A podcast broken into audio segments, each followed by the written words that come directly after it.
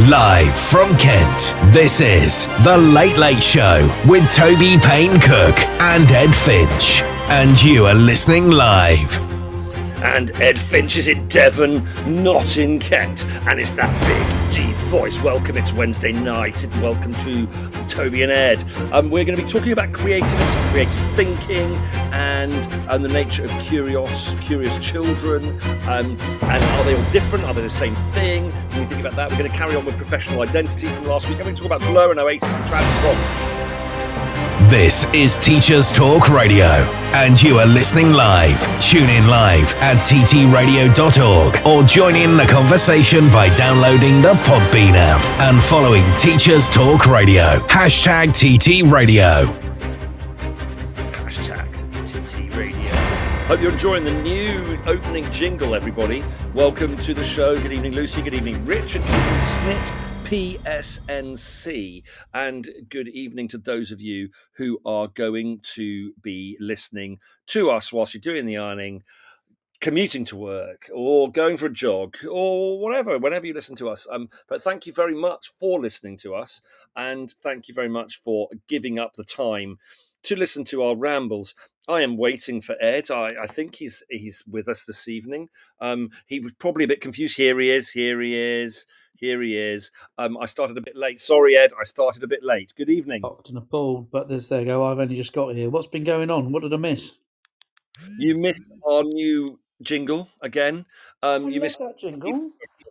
and you missed missed it. over the jingle that we're going to be talking about creativity, creative thinking, the curiosity of Right. young children, a bit about Okay. professional ID, identity, Right. carrying on from last week, and maybe a little bit of Blur Oasis, Trad versus Prog, and flawed surveys on Twitter.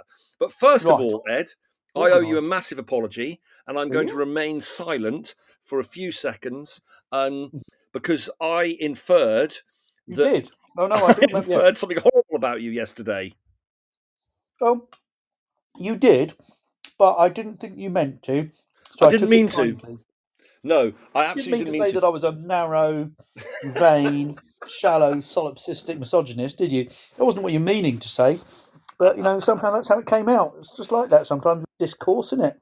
Yeah, well, that's the problem with with um, it's the problem with the written word, really, isn't it? It's open to interpretation without um, the body language and the intonation and the clarification. And I think what I, I was sort of I went off on one a little bit because um, uh, I've Richard. forgotten the context in which you insulted me. I can't.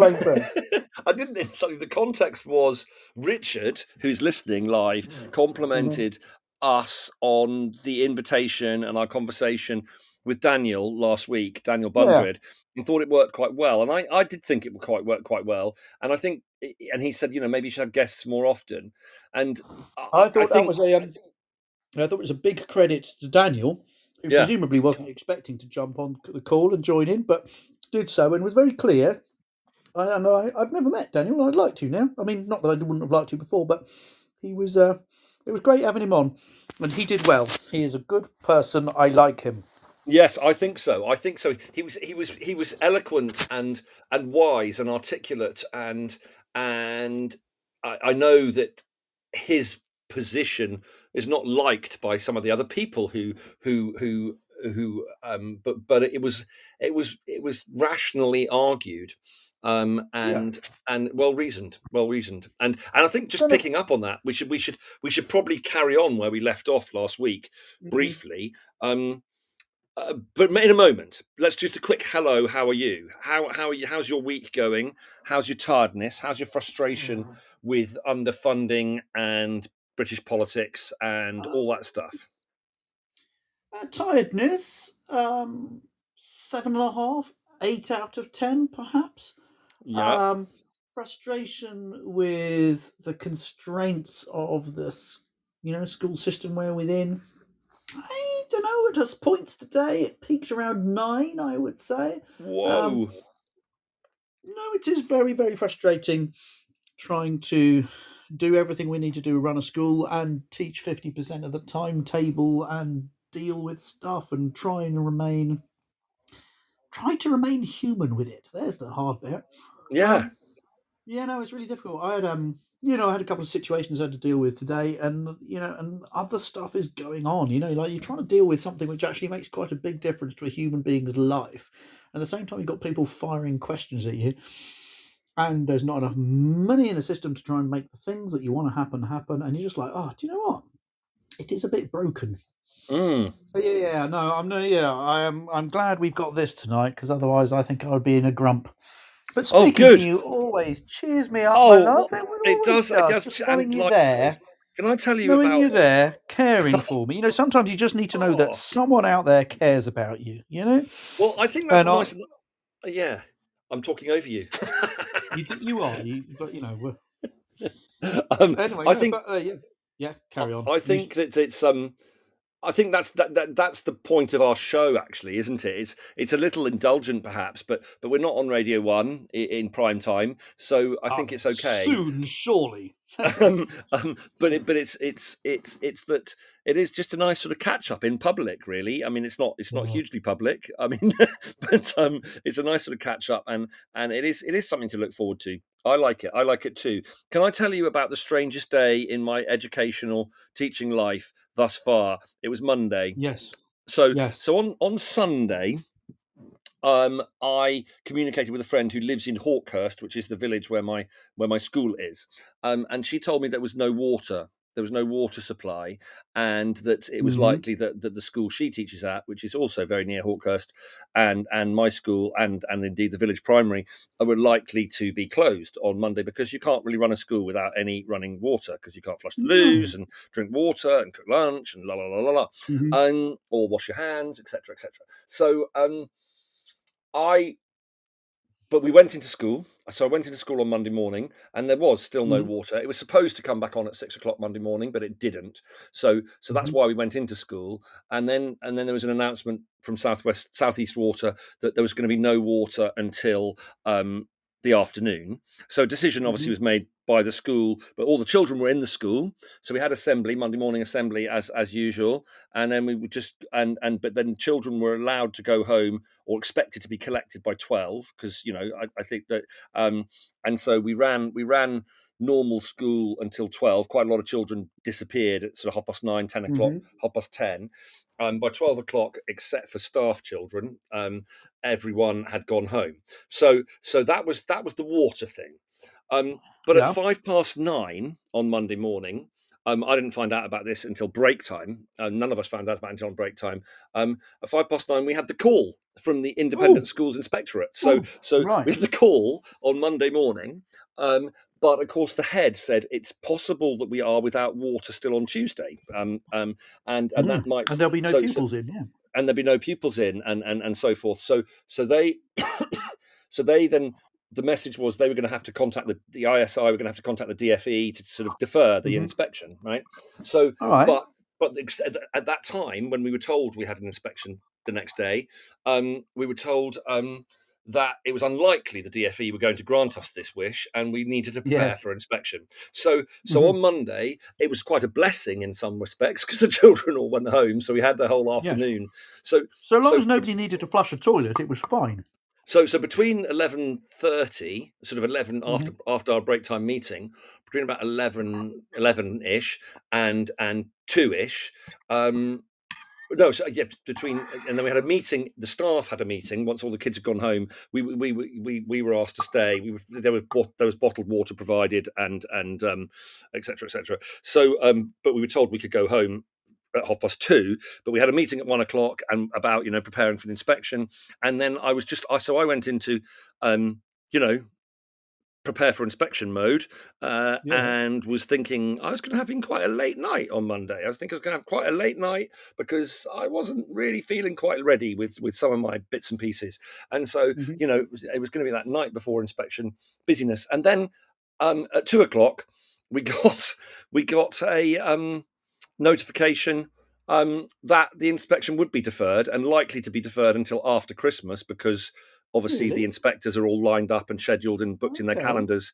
So, so it wasn't going to be deferred by a week or two weeks. So, you know, I suppose there's a, there's a small chance it could be just before Christmas, but it sounds like it's going to be January or February. Um, and so I was into that sort of deep, emotional, intense preparation mode, and then suddenly, oh, breathed a sigh of relief. So, and then then then I came home Monday um, mid afternoon because I was desperate for a cup of tea and, and, and some running water because I had running water at home. And and then I had a quite a lazy Monday evening, watched the news, had some food, and then I finished reading my book, my brilliant book that I put a Twitter, tweet on, on today, The um, Romantic by William Boyd, which is going to be talked about briefly at Gentlemen's Feasting Club also known as book club tomorrow night um, and and so instead of spending the whole evening preparing for an inspection i spent three hours which is an unheard of amount of time mm-hmm. to be mm-hmm. sitting still on the sofa reading reading a book and i just thought yeah. how bizarre is that it was just a topsy turvy emotional day. It was very weird. And then we went all went back to school on Tuesday morning, and um, with running water, and everything was fine. Um, and so um, there we go. So so I would have obviously if we had an inspection, this radio show probably would have been cancelled, um, postponed, or whatever, because I'd have been yeah. Um, preparing lessons for tomorrow and all that malarkey. So um, because we have a three day inspection ICI, that ISI, I think that's not ICI, I used to work for them, um, ISI, Independent Schools Inspectorate, um, which is actually kind of very similar to the previous Ofsted framework. So we're not on the we they ha, you know they tend to follow they tend to lag one framework behind in ISI. Mm-hmm. So so we haven't got into that whole deep dive curriculum so in thing. In terms of the ISI, then, so if there were a, a, framework behind, is it all about looking at internal data and saying why isn't this micro cohort or that? It's not so much into data, but it's it's it's all about you know it's still about the sort of I, I, don't know maybe it is still about this in in the, in the new Ofsted framework. It's all about demonstrating progress within a lesson, which of course is a farce. Really, you know, it's it's, it's yeah, no, you know moved on uh, from that. Yeah, it's demonstrating progress in a lesson. It's it's um it's quite prog in in in the sense that it's quite um you know they want they want lively um kind of lessons not not too much teacher talk um oh you know it, it, it's all that, that sort of stuff. like ringing the clock back, my friend. That is, is, like ringing the clock back. Yeah, yeah. That's rather sweet. You know, it is. It is quite sweet. But I suspect, uh, well, unless there's a revolution, I suspect they will review their framework in line with um, Ofsted. I, I think there are some merits in the in the in the new Ofsted framework. Um, a lot of the a lot of the sort of fluffy guff has gone. Um, however, yeah. um, there is, you know, as we've discussed before, there's, there's yeah. too much emphasis on too much precise curriculum, but but you can choose your own curriculum if you're not a um, if you're in an academy or a uh, yeah, we can absolutely or a free school. But but but obviously the, the yeah. We have to demonstrate it as the same breadth and depth as the national curriculum. It doesn't need to be the same as the national curriculum. It, you know, so you got that. It's I, I was talking earlier this week to a gentleman who um, uh, who was trying to sell me a product, and it's a product I'm moderately interested in, so I'm happy to let him try and sell it to me. So we're going to meet up and have a chat. I said, "Well, listen, you know, if you want to come to Crediton and we can have a pint in the pub, that that and you can tell me about this thing, that's that's fine, but it's quite a long drive for you." And he goes, Do "You know what? I once drove from home, which is the south coast of Devon, to to Oxford to hear you speak. So I think it's not too bad." I was like, no, that can't be right. He's like, yeah, yeah. Um, but admittedly, Jamie Pembroke was speaking as well. So I'm like, oh, I know exactly what you're talking about. That was that was the conference that in which Sean Harford announced the changes to the framework to okay. you know to the to the framework. So I my warm up act was I think thoroughly upstaged by Sean Harford saying, you know, we won't be looking at your internal data and it's all going to be about breadth of curriculum and entitling that every child has a rich entitlement. You know, I was I was shouting from the rafters. I was like, "We have won, my friends! Look at this. This is what we've been campaigning for, and this is what we got." You know, they we spoke, they listened. I was I yeah. was a big cheerleader. Of course, what happened was that the rubber hit the road and things got bent out of shape pretty quickly. And I mean, I I'm I'm in a middle-sized school. I think really it's 150 pupils. That's somewhere in the middle. It's still technically small, but I think it isn't really. It's just about operates as a one form entry, near enough. In the truly small schools, you know, those schools where there's two classes, one class has got R one, two, and the other class has got three, four, five, six. In those circumstances, the new framework is an absolute dogs in it does not yeah. make any sense. I'd like no. to talk to the uh, reading lead. Okay, that's me. Okay. Uh, and then after that, if I could speak to the maths lead, oh yeah, also me. okay, and then after that, we really do need to speak to the uh, to the safeguarding lead. Yes, that's me. yes, you know, And, yeah. Um, you know, so I know, think- have you done have you done a deep dive into this subject? No, not really. I'm quite busy teaching and running the school, so it doesn't really work in small schools. It's a shame because the um, I will absolutely say that the intentions were were thoroughly good and absolutely. And right Sean thing. Harford is a good man, isn't he? Sean Harford, he he was booted off Twitter, wasn't he? Because he, I think he's, I think he may have left Ofsted now. I heard a rumor. Is that right? I, yeah, I believe he has left. Ofsted I think, now, yeah. but he was he was sort of second in command to, to Amanda Spielman. Is that right? I think I think, and um, Yeah, so He- he, was head of schools. I heard him speak at- Ofsted covers lots of things. You know, Ofsted doesn't. We always talk about it in terms of schools, but it covers. You know, you it know, covers lots um, of things. uh, yeah, yeah, you know, but he- he- and and and he was so he was in charge of schools, and that's a big old job. But he was second in command, and he did have to try and. I remember him speaking very frankly. We were saying that uh, you know in, in a question Q and A and a thing, not uh, you know not in a personal conversation, but we were saying, you know, we need to get rid of this ridiculous outstanding thing, which is totally Mm. spurious and totally subjective. We Mm. need to get rid of that and have either your school is good enough or your school is not good enough. That's what we Yeah. need to know. yeah, And he's like, well, do you know what? I agree with you, and I think you'll find probably the majority of people who work for Ofsted agree with you. But you know, the politicians just won't have it.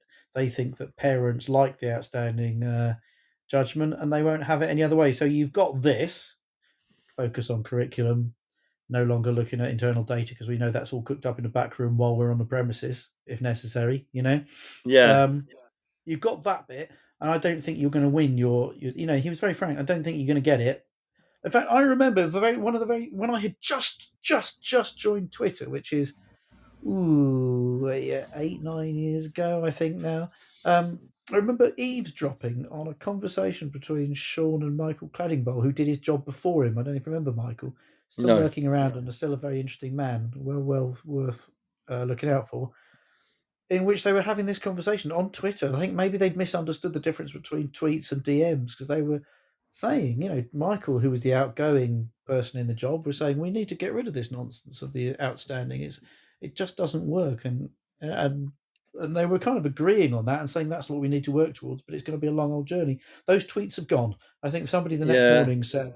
"You Well, I think that's what I when I joined Twitter was I was a very late adopter, um, Mm-hmm. October 2018, and then and then we were into summer um, 2019, and I went to curriculum ed in in um, Lichfield Cathedral School, organised by Sputnik Steve, um, Stephen Lane, Mhm. and um, met Sean Har- Harford and Mhm. had had chat with him over lunch. Actually, Sean Harford and um, your friend, I think you know Sam Twiselton, and and and I met. That's when I met wonderful Nick Wood as well, um, and and Martin Robinson and quite a few other people. It was it was a, I enjoyed that day. It was it was quite a trad day out.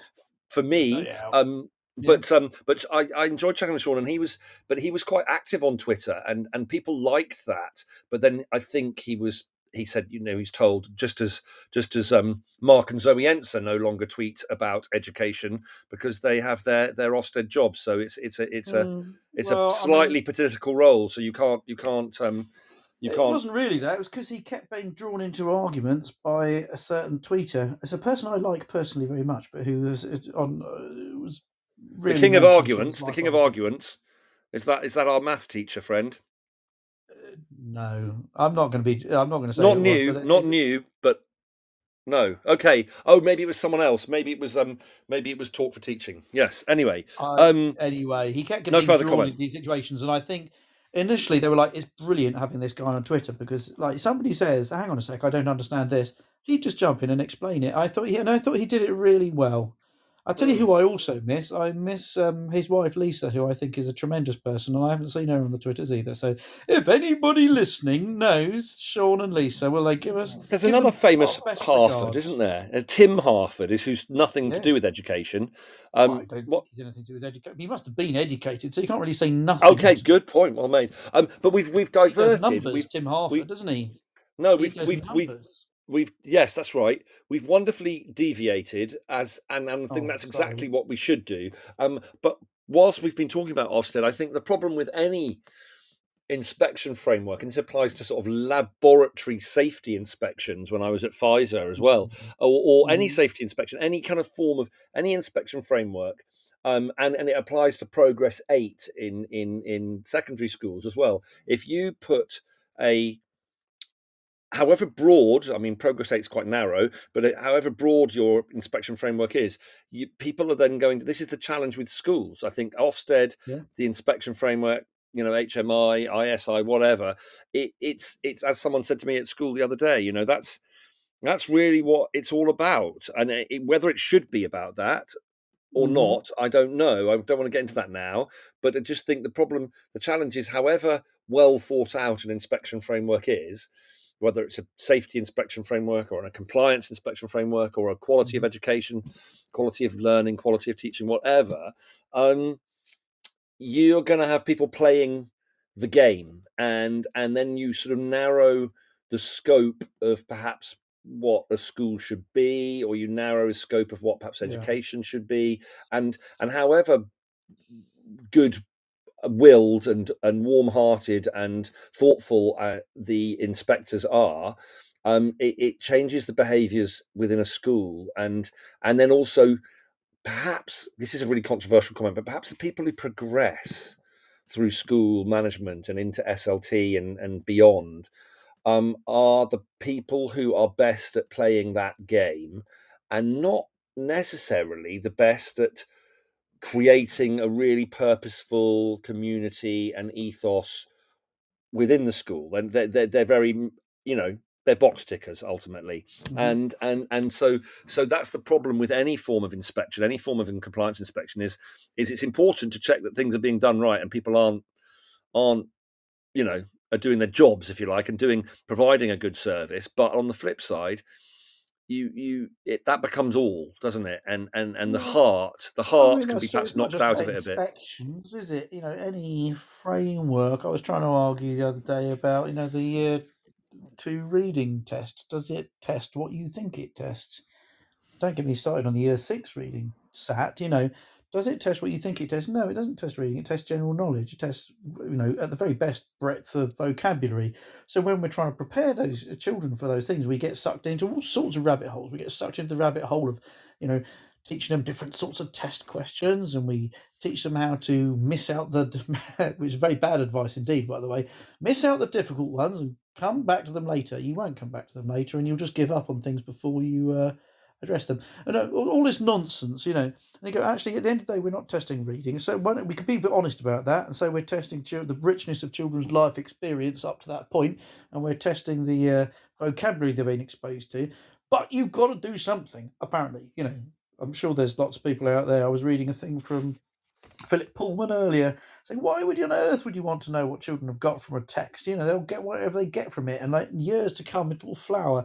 Yeah, but in today's education framework, somebody wants me to put a tick in a box to say that this child is an age related expectation or that they're mm. not and what I'm going to do about it.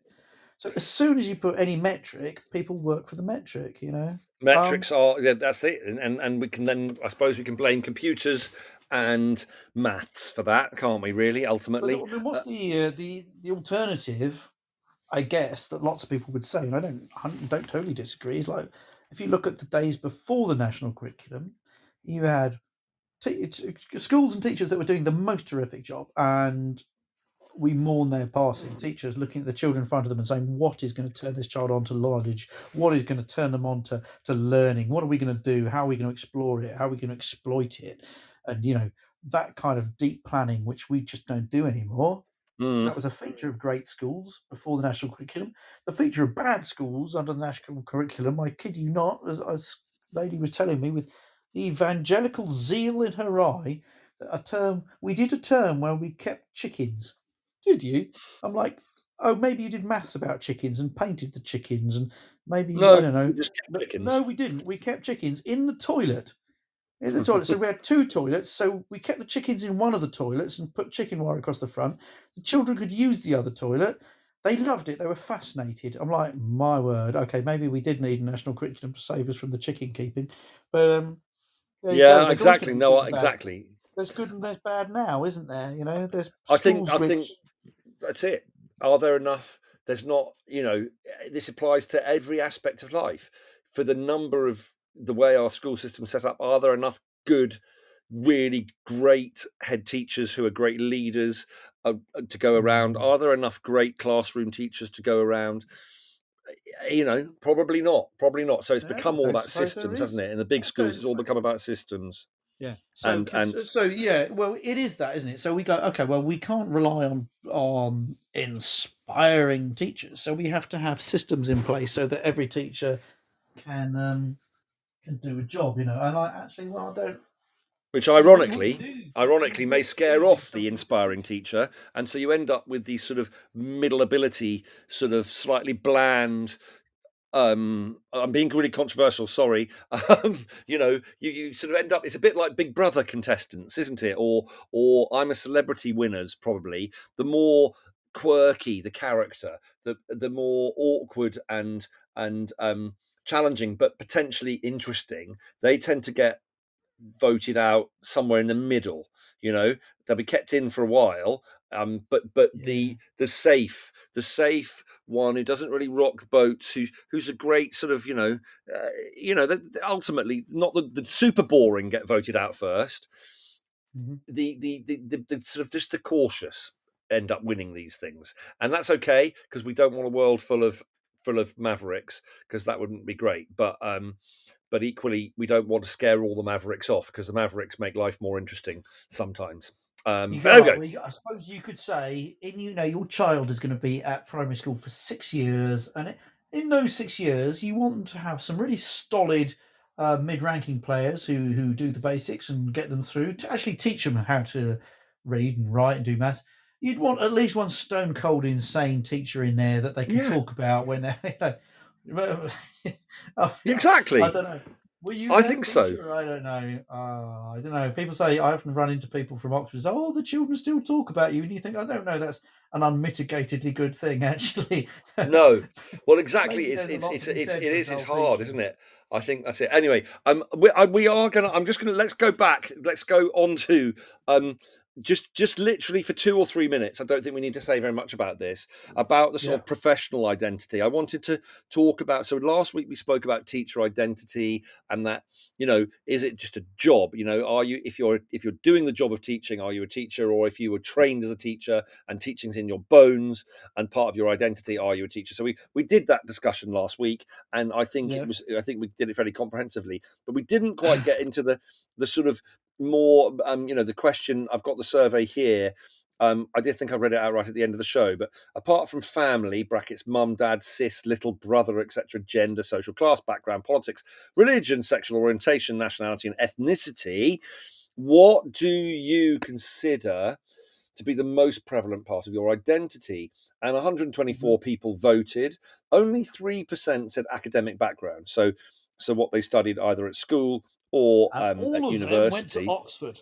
Yes, um, and and then fifty nine percent said professional job, twenty seven percent said personality traits, and eleven percent said interests and hobbies. So, I, I, at first reading of that, I was sort of intrigued because a lot of people that I know, I you know, most of my friends because I went to university, most of my friends also went to university because you know we tend to Mhm. we tend to mix with the sort of you know our, our either our intellectual also went to equivalents or our social equivalents don't we that's how life pans out Yeah. um and so and i know there are a lot of people who sort of do describe themselves well i'm a chemist or i'm a lawyer Yeah. or i'm a i'm a well if you're a lawyer you've probably gone into law and you've probably done it for a few more years after university but or i'm a um whatever i'm an economist or or something and um but I suppose, yeah, it doesn't surprise me that actually very few people use those three years because I, I, I always find it ridiculous that we define ourselves by those three years. So I'm pleased to see that most people don't think that they do that.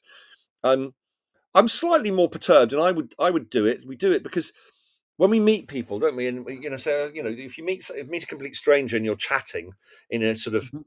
semi-formal social situation, often the first question, because it's, it, it is an icebreaker, is well, what do you do, or where do you work, and and and you know, if when I was a scientist, and he said, well, I'm a scientist. Oh, oh, that's interesting. Oh, and people like find one intrigued because you don't meet scientists very often, and and then.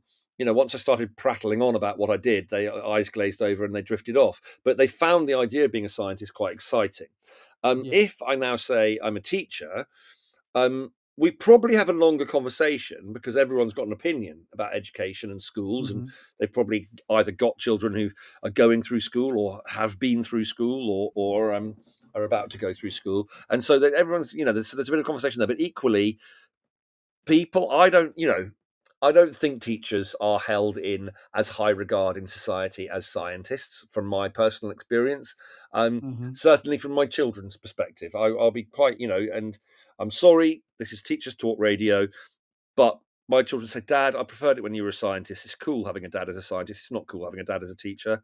And and um and that that is that is I think the collective general consensus is that teachers aren't cool because they're these sort of authority figures and Mm. uh, only probably 20 or 30 percent of people really love school most of people just kind of get through it and and some Yeah. people will have a teacher who inspires them and excites them others will have teachers who like you know they just see them as people who are you know so so i think uh, uh, but we do tend to uh, identify ourselves or introduce ourselves based on our profession whereas I, I do think it would be more interesting if we described ourselves based on our personality you know a little bit more because I, I don't think bits. You know, the, the the most important, you know, the most important thing about me at the end of the day is that I'm the father to my son. He's still, Yeah. you know, at the moment, that may not be the case in another few years, you know, but at the moment, he still desperately needs me. He's that age that he he's growing up and he's an independent man, and you you know him and you know what he's like. But it's still vitally important that I'm his dad, and that's the key relationship in my life, and I think that's the key relationship in his life. And yeah I, I have to remember that everything else is extra. You know, I have to earn some money, otherwise we can't eat food. But that's the bit, and I it's, I agree. Really so family, family, your Yeah. your position. I, I didn't give that as an option because I kind of ruled that out because I think I Mm. think a lot of us would. You know, we're a dad or we're a mum or we're a brother or we're a Mhm. sister or we're we're a son or a daughter, and and that is where it starts. And and that is I I agree. It is the Mhm. most important and God, it's stressful and hard and difficult at times, but it's also the most fulfilling and and and wonderful and rewarding Yeah. um, as well. So so I agree. You know, I'm, I think I think I changed my Twitter profile recently because I was getting a bit fed up. Well, now that badgers are dead, um, I, I got- was getting a bit fed up with being the edgy bat. Um, so I think I am j- just. Um, I think I have just described myself, you know, uh, uh, as oh, go away. What are you doing? There's all sorts of random crap going on on Twitter at the moment. Right, Dad, teacher, former scientist, at TT Mm. Radio 2022 co-host, tweeting about education, science, philosophy, Wild Coast, farming, music, books, and nonsense. There we go. So yeah, so I think you're right. I Yeah. think we are dads first, and and then we, uh, um, but equally, you know, we're sort of uh, we're extroverts or we're introverts or we're curious or we're music lovers or we are um, sporty types or we are you know there's all that but it's it's it's interesting how what we do for a living um and it is in most cases what we do for a living um rather than our life's passion isn't it um it, Mhm. it, it sort of does define in other people's eyes if not in our own eyes who we are so there's a load of you know when someone finds out one is a teacher or one is a doctor or one is a bin man or a bin lady um, or a Mhm. bin person um, you you you we tend to however open-minded and kind and empathetic and wonderful we may be we tend to put them in a bit of a box don't Mm, we. Yeah, we and do. uh, And one of the things I've always, well, it's a tiny soapbox bit really is like, you know, when I first started teaching, which wasn't in the UK state system, I was teaching overseas and I hadn't done it before really, and I didn't know what to do. And I thought the, the best, quickest way to, sh- to to look like a good teacher or to be a good teacher was going to be to emulate the kind of teachers that I wanted to be or respected, you know. So I worked quite hard at being like those people and it was exhausting and it wasn't very authentic and it wasn't great teaching actually because i was always you know there's always that thing between me and and the pupils this sort of level of pretense when i learned to strip that away and go just be i'm going to be very authentically me and that's that's who you get engagement improved and, and, and you know and outcomes improved you know in you know just you could you could see it was it felt better it felt more authentic but also the teaching was better because they were getting better results in their in their little tests you know? Mm. so i sort of thought that that was quite early on in my personal development as a teacher is thinking do you know what? I'm a better teacher if i'm authentically me. I'm a better teacher if i'm more honest about about Bless you. have i got another sneeze coming Normally, there's always a second one. They do come in twos, well, don't they? Keep, maybe I'll keep the second one for later. But yeah, I know. I mean, that sounds kind of frothy and nonsensical, no. but it, you know, it was very true. I think that I had to go through this thing of trying to be someone else to go. Do you know what? I'm just better off being me. But I kind of I've carried that on, and I don't think it's always done me favors. Really, I don't think it's always done me professional favors, but I've always kind of stuck with it because I just thought, if you're not you, who are you? Um, I agree. I think I think a lot of but but I a lot of people who are very true. I'm not a very well, you know, I can. I, am selling myself down the river a bit. I can be really professional when I absolutely have to be. You know, I, I, I think I, I can do it. I can, I can, I can do it. But, but I don't, I don't like this flipping into being a different version of myself. I like to just be how I feel, and and that's quite challenging as a teacher. And maybe in many ways, being a teacher doesn't suit me because I'm quite a spontaneous and and and slightly you know non-conformist individual and and you know you mm. so so so but but i think I, I, have always found it weird in the workplace, whether it was in science or, or in teaching, when people can seemingly sort of flip into being a completely different version of themselves. Whereas, you know, I, I, I suppose I'm different with different people, so if I'm hanging out mm. with my music geeky gig fans, then I'm I'm quite a different person to, or I'm at Glastonbury or WOMAD. I'm quite a different person to when I'm when I'm in a yeah. you know a That's family true, gathering I mean, or in the classroom. You probably but, use a different voice on the phone to yeah. You know, to your mum and to your mate. That's that's that's part Absolutely. of being a human. The question is, are you always yourself? That's not that you always present uh, exact uh, thing. Think about your voice. You know, the voice that you hear in your head is different to the voice that you hear when we tape you. You know, yeah. people listening to this through their phones are getting a different version of you. For people, if anybody's listening to it through massive, great speakers, they're getting very different. That's because of the formant of the voice. You know, when I sing, um, uh, you know, a middle A at 440 cycles a second, that's not what you're hearing. You're hearing all sorts of overtones um, that echoing around my, tr- you know, my my mouth and my and my throat and my head and my chest are all bringing out different overtones of the voice, and that's what you hear. You know, you hear this really quite complex set of things. You know, when you listen to music in the car, sometimes if the road's noisy, you can't pin it to a key. Oh because yeah, you're missing the really informative parts of the formant, which means actually, and then you go onto a different road surface, and sometimes there's quite a mental lurch as it suddenly resolves into the key that it really in you know and i think that's true of us you know we have you know i'm not a different person when i'm speaking to a member of the family as opposed to when i'm speaking to you know uh, my son or uh, you know or a friend in the pub or uh, or you know that's not a different person, but there's different aspects of me, different parts of the formant are being drawn out. That's different from trying to pretend to be someone else. Absolutely, yeah? and that that links to a topic which I think mm. we might have to defer till next week because, um, I, I, but I think that links to we we are we're all Lucy said it. So there's some great comments in the chat. Actually, Lucy's oh, just said levels of self. I'm never not me. Just see more or less of me depending what I prune for circumstances. And I think I think when we're you know, but when different different people create different versions of ourselves as well, don't we? Yeah. So, so and if we're with that pruning, some of that pruning that Lucy's doing there is on purpose because she's like, "Oh, I'm speaking to someone quite important. I better not swear," you know. Uh, and some of it is just reacting to how that person is. But because she's my, you know, I think she's my sort of age. You've met her, I haven't. Lucy is, is is our sort of age. She is she's, she's an adult. You know, she obviously looks a lot younger than us, though, Ed. But you know, oh, she she's definitely sure, our but, sort of age. You know, but once you get to that point in your life when you've got enough edges knocked off and enough life experience, then you know you've got a really rich formant to draw on. Uh, whereas when I was in my early twenties, you know, I, there was a certain amount of pretense going on. I don't think there's I don't think many young people aren't. You know, that's not very good. That's not a very good sentence. But do you know what I mean? I think I was trying on different versions of myself, and some of them weren't as authentic as others. Whereas now I'm 51, God save me.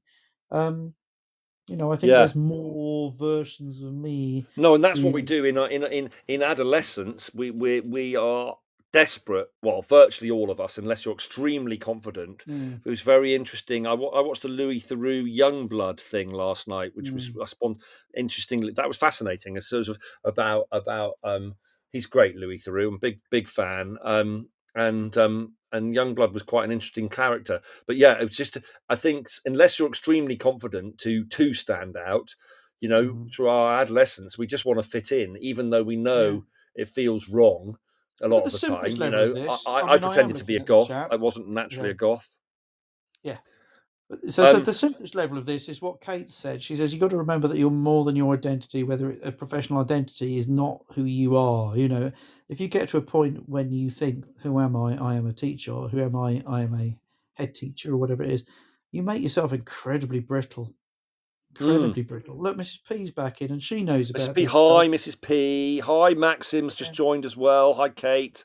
Um, yeah, some great comments. Kate's made some good comments earlier on as well as we spool up a little bit. Um, Yeah. I, we are going to go to the news in a minute, um, and we're going to defer. We're going to have to defer the creativity thing because that needs a whole show. So I think this professional Okay. identity. I did think it was After quite the a big news, there's thing. only going to be about ten minutes left, so we better exactly, on, exactly. So, so, and there's some frivolous stuff to talk about as well. So, Oh, um. Let's just go let's but let's let's let's stick with this and then we'll do the news and with 10 minutes left at the end i think because i just think i learned to introduce myself with my values and what matters to me not my job title. I i think that's really cool kate. I love that too. Um who i am versus what i do. Um that's absolutely it. But of course who we are um does change through our lives unless we do the same job or work with the same work in the same environment for our whole life. We tend to i mean that's the, the book i've just read oh i could go on about it for days. The romantic um by william boyd it was he he he's pitched he teed it up at the beginning with an author's note about um how he had some notes about this guy called cashel greville ross um who he had a few notes about him and he was going to write a sort of biography about him but he didn't have enough information to write a biography about him um, and so he wrote basically a fictional story of, of this guy's life. Um, i suspect him having the notes about him was fiction in itself right? Because you know he's a very clever writer william boyd. Um so so but but he it, but cashel ross lived th- from 1799 until 1882 and so it was basically a biography of this guy's life who who fought at Waterloo and then was in the East Indian Army and then he hung out with the Romantic poets in in um, Byron and Shelley and so forth in in Pisa and then he fell in love in Ravenna and then he went to America. He was in Marshalsea prison for debtors prison for a while, um, and it was it's kind of you know he he was always and you know by the end of the book he was always the same person, a romantic, you know, and, and who who who and it really quite resonated with me, you know, how life, you know, had a lot of whims and and um uh, uh, uh, but but my word, did he have very hugely varied experiences, and I think I think those of us who do chop and change career or, or country in which we live in or part of the country you know living in a city you know what you've done it ed the difference between living and working in Oxford and living in Crediton and working in Chagford. That's that's a hugely cultural difference, and it's within one country, but um, that's quite big, isn't it? And so that that affects our being and our, the way we see the world and the way people see us, you know. And and I think I think that's that's the thing that I wanted to get out is that um, if we describe ourselves as a teacher or a scientist or a doctor or, or, or whatever, then the perceptions of others are are based on their experience of teachers and scientists and, and doctors, which is only one tiny narrow part. You know, the, the, the, there's a huge range of teachers, isn't there? So from people who are teaching in early years Mhm. or in preschools or in, which is early years as well, I know, um, or or in primary or in private schools or in universities or in colleges or their science teachers versus philosophy teachers versus English teachers versus art teachers. Um, and then same is true with scientists. You know, you can have someone who's a cutting edge, state of the art academic, um, or, or someone who's kind of grinding out test data in in a sort of quality control lab in a in in a, in a in an industrial setting somewhere you know, there's a, just a huge, or you could, and then the nature, the variety of the science. You could be in the Amazon rainforest taking taking mm-hmm. air samples and water samples, or you can be deep inside the human brain, or you can be looking at particle physics at CERN or, or wherever. So, it, the, the word scientist is not enough. The word teacher is not enough, and and I think our infusion of our character and our beliefs and our values with our profession is is much more useful. But of course, our version of that inside our head is perhaps quite different to the the version that's perceived by others. Um, mm-hmm. Anyway, I, we think we've done that quite well, haven't we? Um, oh yeah, so we were amazing. Let's see, we were amazing. Thanks for thanks for all your comments, guys. Um, we are now 45 minutes in to the show. Yes. I think we will do the news, um, and then we'll and should. then we'll come back and we'll talk about this ridiculous theory which flawed. I came up with the, the Blur Oasis prog trad thing that I did because yes. um, I think that's a bit frivolous, and then we can do some music to end off. Um, I did say in the adverts for this show, so I'm sorry if anyone's dialed in, um, phoned in, whatever, podbeaned in, especially um, that we're going to talk about creativity and creative thinking. I, I, I've always thought, actually, after last week when we sort of overran um, that that does warrant a whole program. Um, and so was, it was based on my blog, based on the original Labour um, report by by David Blunkett about a more creative curriculum and all the, the furore, which is now a few weeks old. Um, but I think it'd be good to dive into the differences between creating something, you know, which is an artistic thing or a making thing versus the curiosity and creativity of young children versus the the extreme levels of creativity found in in in intense sort of high tech industry and and mathematicians and scientists and inventors and so forth. And and then people who are just creative thinkers um, who just think I hate this term, but you know, outside the box, or there's there's no boundaries to their thinking, or perhaps a bit more polymathic, so they can see things from different perspectives um, rather than from their their expert view just within. And so, I think we're going to have to dedicate a whole show to that next week. Is that all right, Ed? Yes. Good news. News. Here it is.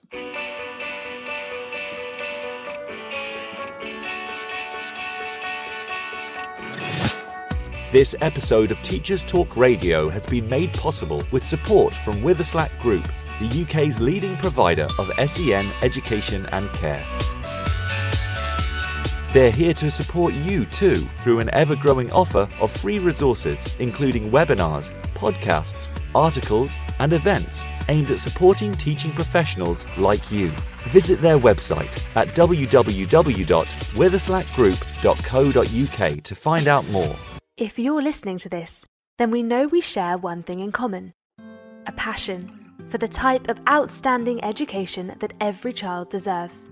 That's what makes us the leading provider of specialist education and care. We need people like you to help us achieve even more. With us, you'll be given all the resources and support you need, offered a clear path to career progression, and be rewarded with some of the best salaries and benefits the industry has to offer. We are Witherslack Group if you'd like to find out more, we'd love to hear from you. Visit www.witherslackgroup.co.uk forward slash careers and be part of our future. This is Teachers Talk Radio, and this is Teachers Talk Radio News.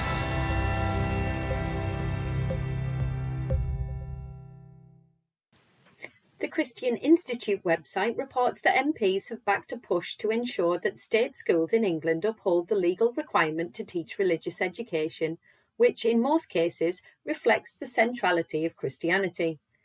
MP Martin Vickers led a Westminster debate on the issue and drew attention to the National Association of Teachers of RE on the Department for Education 2021 school workforce census. The census revealed that one in five schools did not teach RE at all in Year 11, despite being required to do so by law.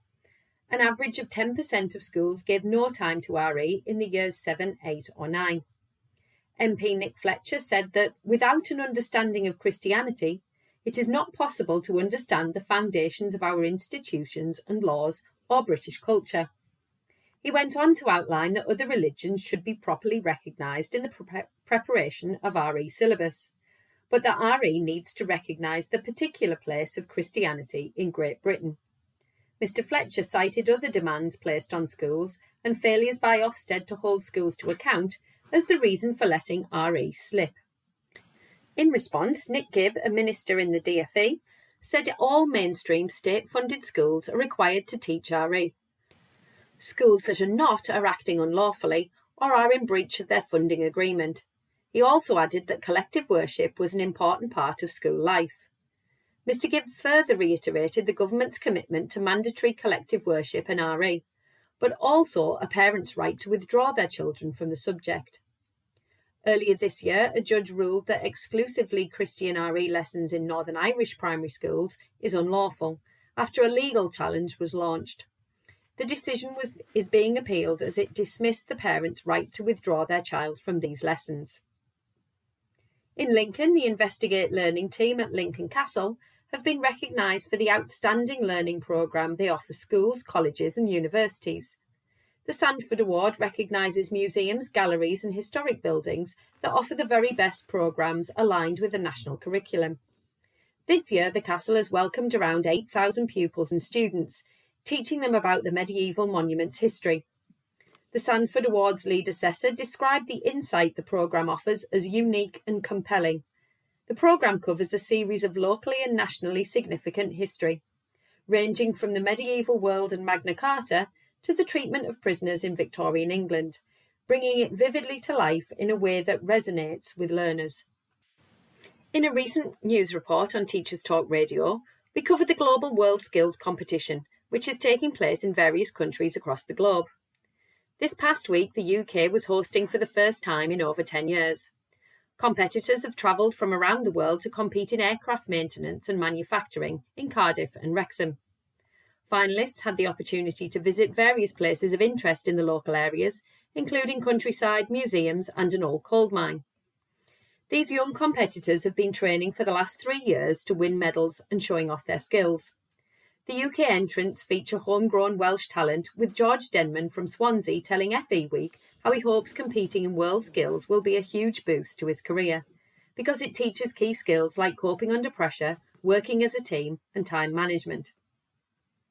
Finally, new research reveals the impact of accent on social mobility. The latest report from Accent Bias in Britain project, led by Queen Mary University London's Professor Devyani Sharma, reveals that more than a quarter of senior professionals from working class backgrounds have been singled out in the workplace for their accent.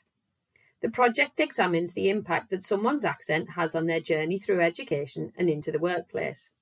Professor Sharma says the research shows that accent based discrimination actively disadvantages certain groups at key points. This creates a negative cycle reinforcing anxiety and marginalisation.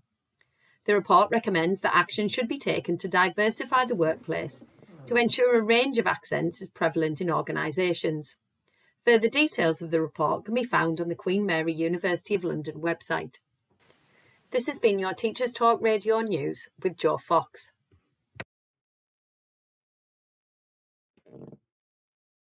Hi, is that it? Oh, we've not got a tech this week. Um, I was expecting a bit of Steve. We have only six minutes. Wow, Ed, you can come back. You can unmute. We're back in the room early. Hi, people. Um, so what happened to the tech? Where was it? I know it's the only reason anyone listens. No, I tell you what. Shall I go on about some some some minor bit? If you don't know how to do Control C, Control V, let me tell you now. do you know how to press Control P? It's very useful. Control P, Control Mrs. P. Douglas is in the room. He's offering tech tips because normally, Douglas, after the um, after the news, there's normally a chap called Steve tells us something blindingly obvious about computers for about a couple of minutes, and uh, he's not turned up today. Douglas, tell us something really useful about computers. If you're planning on getting your school a suite of Chromebooks, Doug- then it's very important that y- you do not fucking do that. Douglas, Jesus. no bad words. There's no swearing. No swearing. Chromebooks are the devil. So that is my son's doing his tech tips. Well, my tech, I, I, I'm going to pick up on Douglas's tech tip because we had a debate. Lover.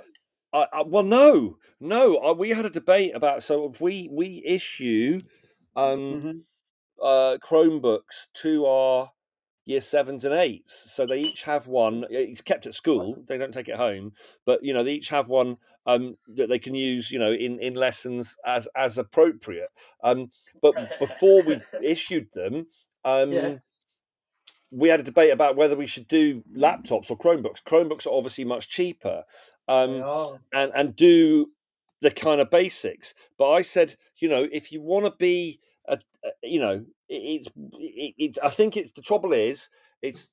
I don't know. It's just lowest common denominator, isn't it? I'm with Douglas to be honest because there's loads of stuff you can't do with a Chromebook Exactly. that that, that you can I do with a laptop. visit- yeah, many years ago, when Chromebooks were barely a twinkle in uh, most of our eyes, I went to visit a local school who had specialised. They had a teacher who was very passionate, and you could tell he was very passionate because he had a Windows Chrome badge on his tie. Which I think at the start, Oh my gosh. yourself, then there's an issue, isn't there? But um, yeah, that you become the product. Um, but uh, yeah, and he's like, "Oh, it's brilliant. We do this, we do this, we do this." I said, "Oh, tell me about it." You know, says, "Yes, well, I, you know, there's me. I'm full time, and then we got a couple of other guys who work in the office. They're running the Chrome system." I'm like, "Blimey, that's quite." There's, there's another guy who does half a day, but you know, this is uh, that, and this is how it works. And then I, so then I did a tour of the school, and he showed me they got you know trolleys with Chromebooks in every classroom, and kids could just pick them up and log in. It didn't matter which one they picked up, you know. And we went past a room with with lots of computers in it. I said, "Oh, look, you still got a thing." He goes, "Oh yeah, no, you still need a computer room because you can't run." And then he told me all the things you can run. So he says, "Oh yeah, well, we know we can't run all the stuff for the for the uh, the design technology stuff because that needs to be on a desktop and it's a bit awkward running Windows. So we keep machines for that, and we do this, we do that, and we do the other." This was in a medium-sized secondary. I'm just like, okay, what it sounds like is you're using the Chromes to take notes in class.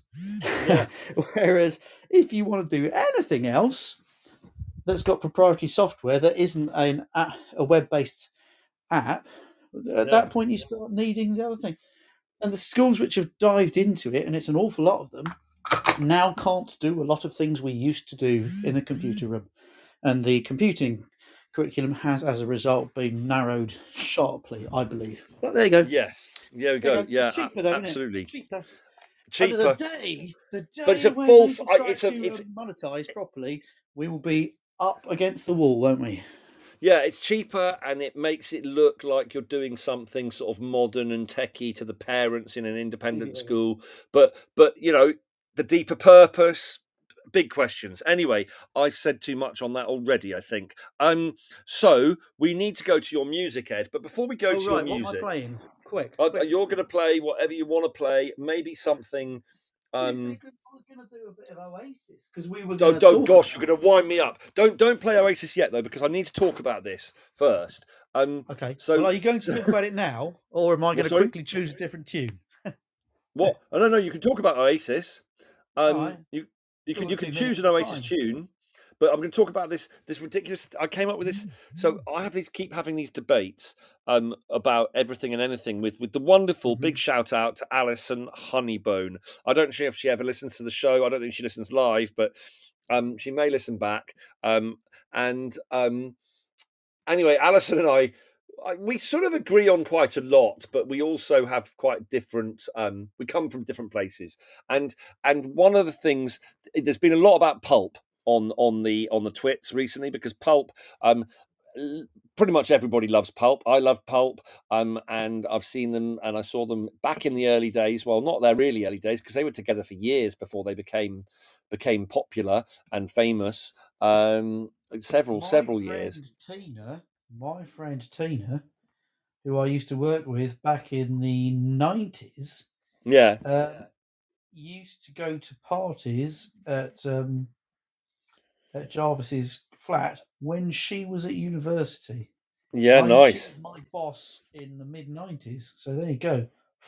Yeah, and Jarvis. So, they, I think I think Pulp formed about 1983 or 1984, but they uh, they would they so but they they played on the NME stage in the afternoon on the Sunday afternoon in 19, mm-hmm. my first Glastonbury 1994, and they weren't very well known then. That was the His and Hers album. Do you remember the first time? I can't remember a worst right, time. And Babies was on that album, and and um, and she's a lady um, and all that and and lyrically fascinating what charisma jarvis has um, good good tunes as well i i you see i don't i think pulp are great but i don't think there is they don't think they they've not got the body of work that that um, Blur have, in my opinion. You know, they've got two really fantastic albums, and they're a bit perhaps a bit cooler because Damon Albarn's quite a, uh, a, a kind of uh, what's the word?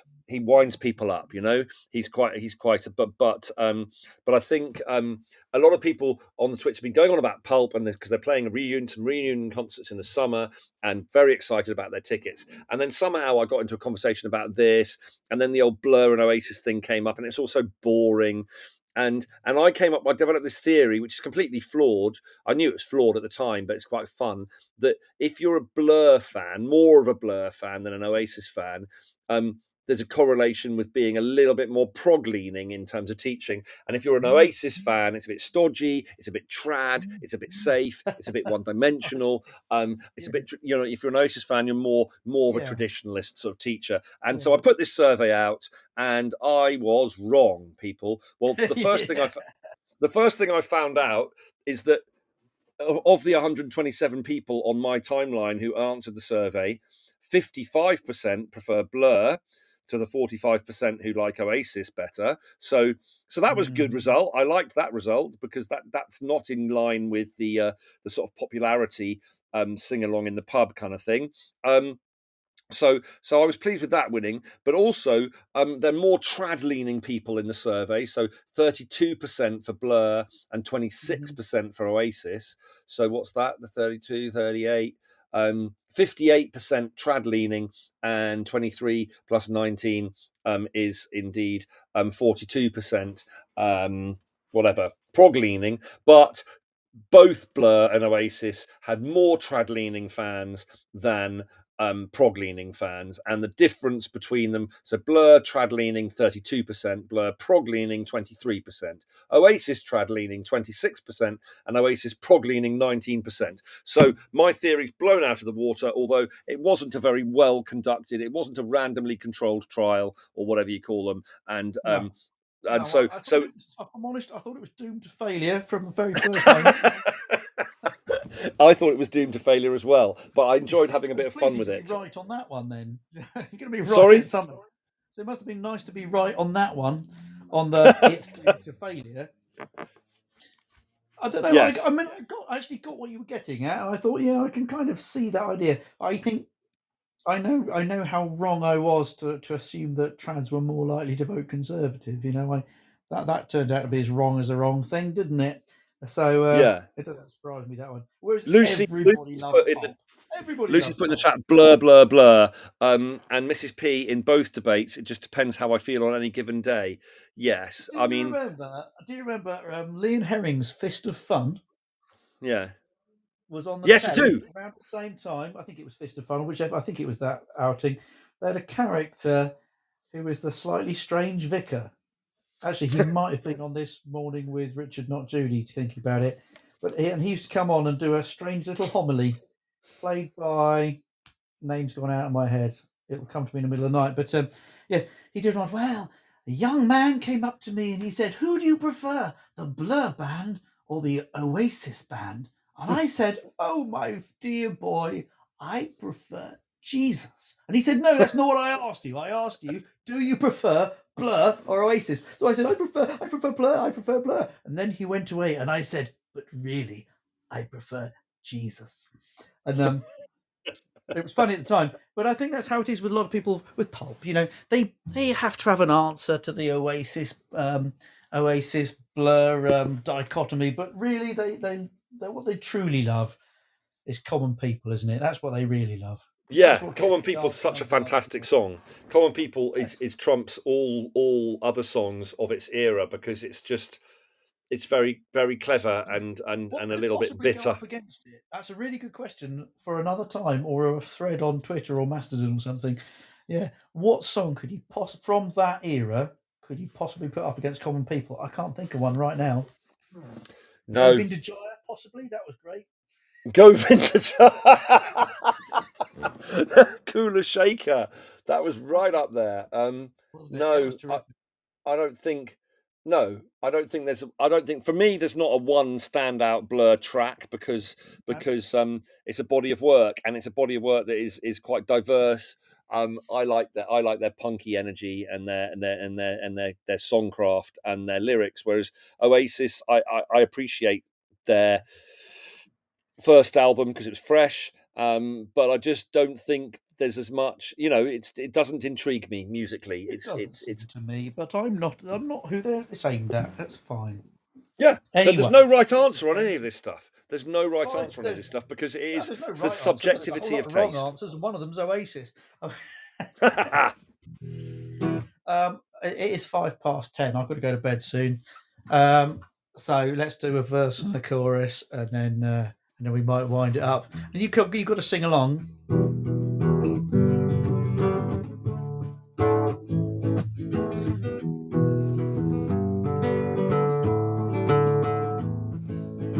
Today is gonna be gonna the be day the day that they're gonna throw it back to you. By now, you should have somehow realized what you gotta do. I don't believe that anybody feels the way I do about you now.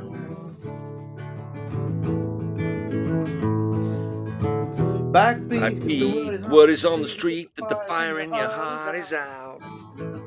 I'm sure you heard it all before, but you never really had a doubt.